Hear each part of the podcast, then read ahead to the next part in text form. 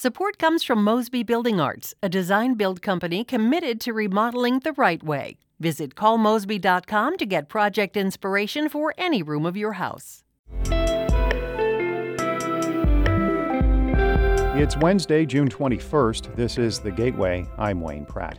Scott Joplin's unfinished opera, Treemonisha, taps into many cultural influences, including Joplin's innovations as the king of ragtime to tell the story of a black community in Reconstruction era Alabama.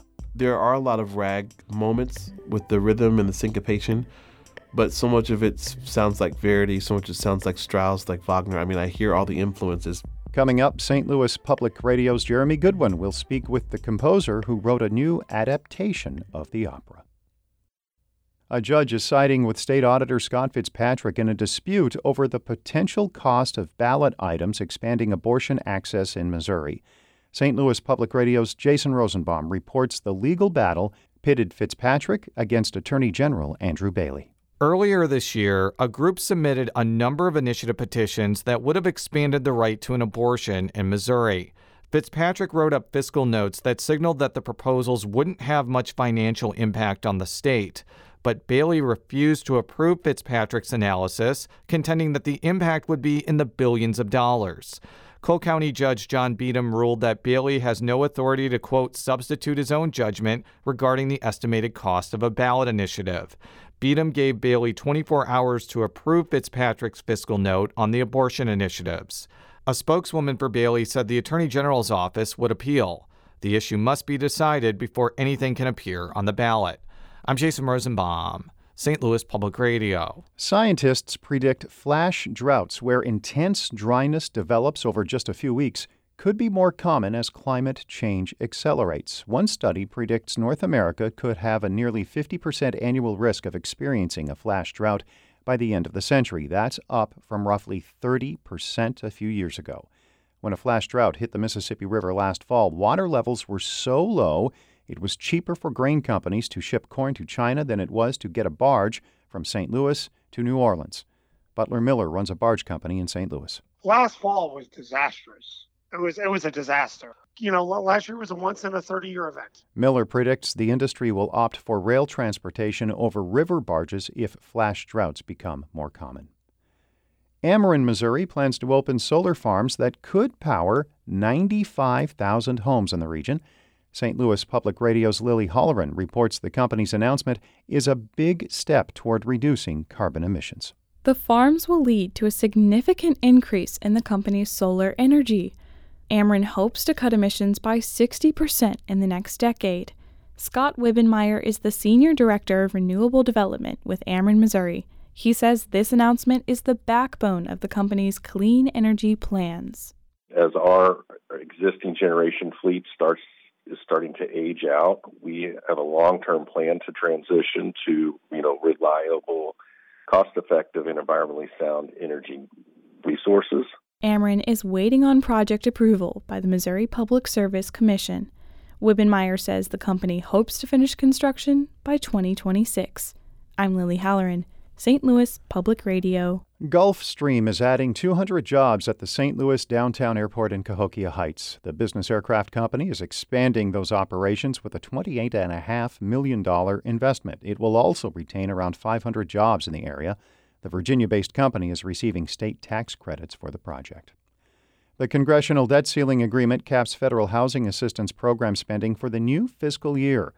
Housing Action Illinois Policy Director Bob Palmer says that's concerning. Because rents are continuing uh, to go up, it's going to be very challenging just to make sure that everyone who's currently getting um, federal assistance to help pay their rent is going to be able to keep it. Palmer says freezing spending is effectively a budget cut. He says it's estimated that the U.S. Department of Housing and Urban Development needs at least another $13 billion in the upcoming fiscal year to maintain current service levels.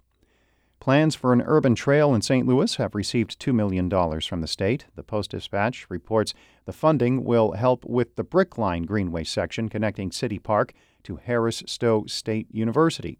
The Missouri Development Finance Board approved a tax credit package yesterday for the project.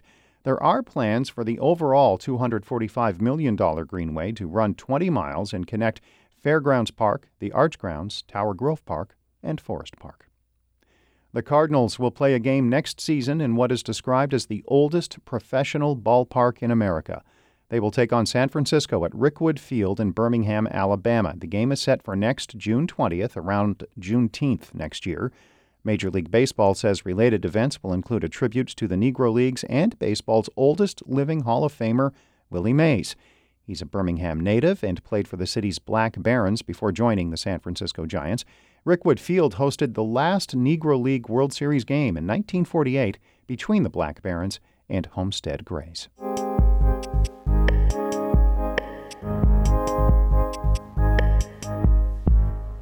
Scott Joplin earned the title King of Ragtime in large part from the innovations he made while living and working in St. Louis. His unfinished opera, Treemonisha, is a lesser known part of his legacy. It blends European classical music with African American cultural influences to tell the story of a Reconstruction era black community on the border of Texas and Arkansas. St. Louis Public Radio's Jeremy Goodwin asked composer Damien Sneed how he found his way to adapting Joplin's opera. Scott Joplin has always been one of my favorite composers.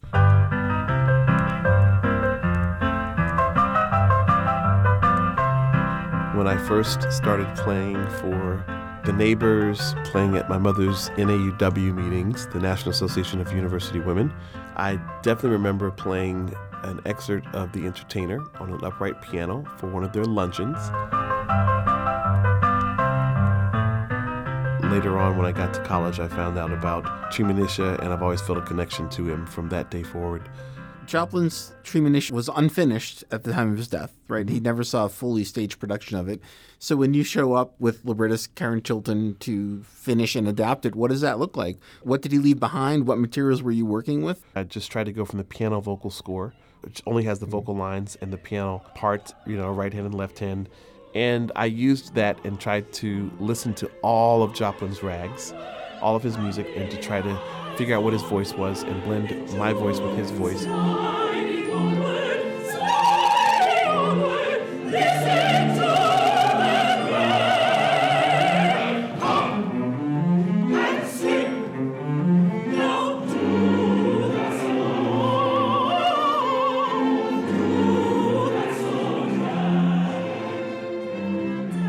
Set out to write a, a ragtime opera, right? He did so not. When you look at the score, where do you see his musical signature? It's everywhere. There are a lot of rag moments with the rhythm and the syncopation, but so much of it sounds like Verdi, so much of it sounds like Strauss, like Wagner. I mean, I hear all the influences from the times that I know it's proven that he attended the Metropolitan Opera did he incorporate some different styles into this? Oh, a lot of styles. That's why I think for some people it was difficult for them to understand his work because the styles are changing so quickly.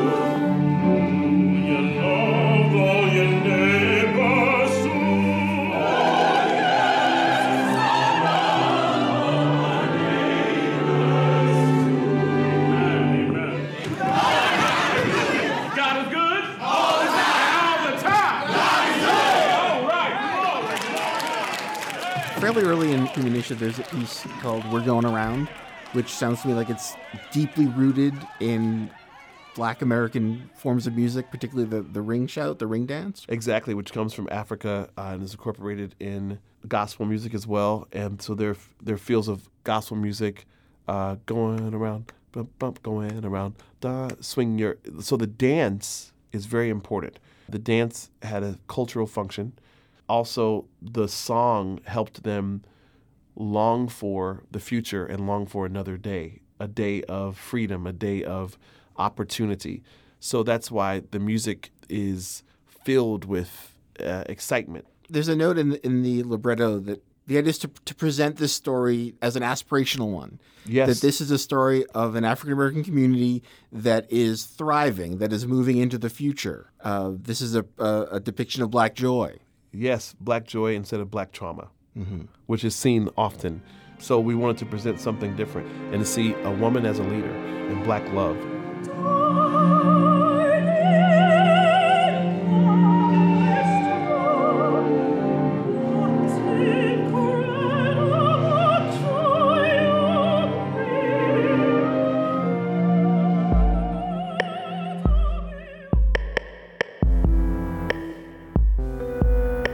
That was composer Damien Sneed discussing his adaptation of Scott Joplin's Treemonisha with St. Louis Public Radio's Jeremy Goodwin.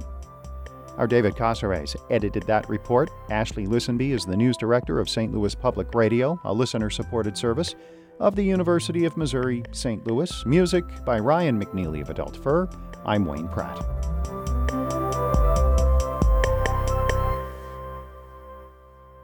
Support comes from the Missouri Forest Products Association. Missouri produces wood pallets, railroad ties, white oak barrels, hardwood floors, and more. Details on the variety of products made in the state are at choosewood.com.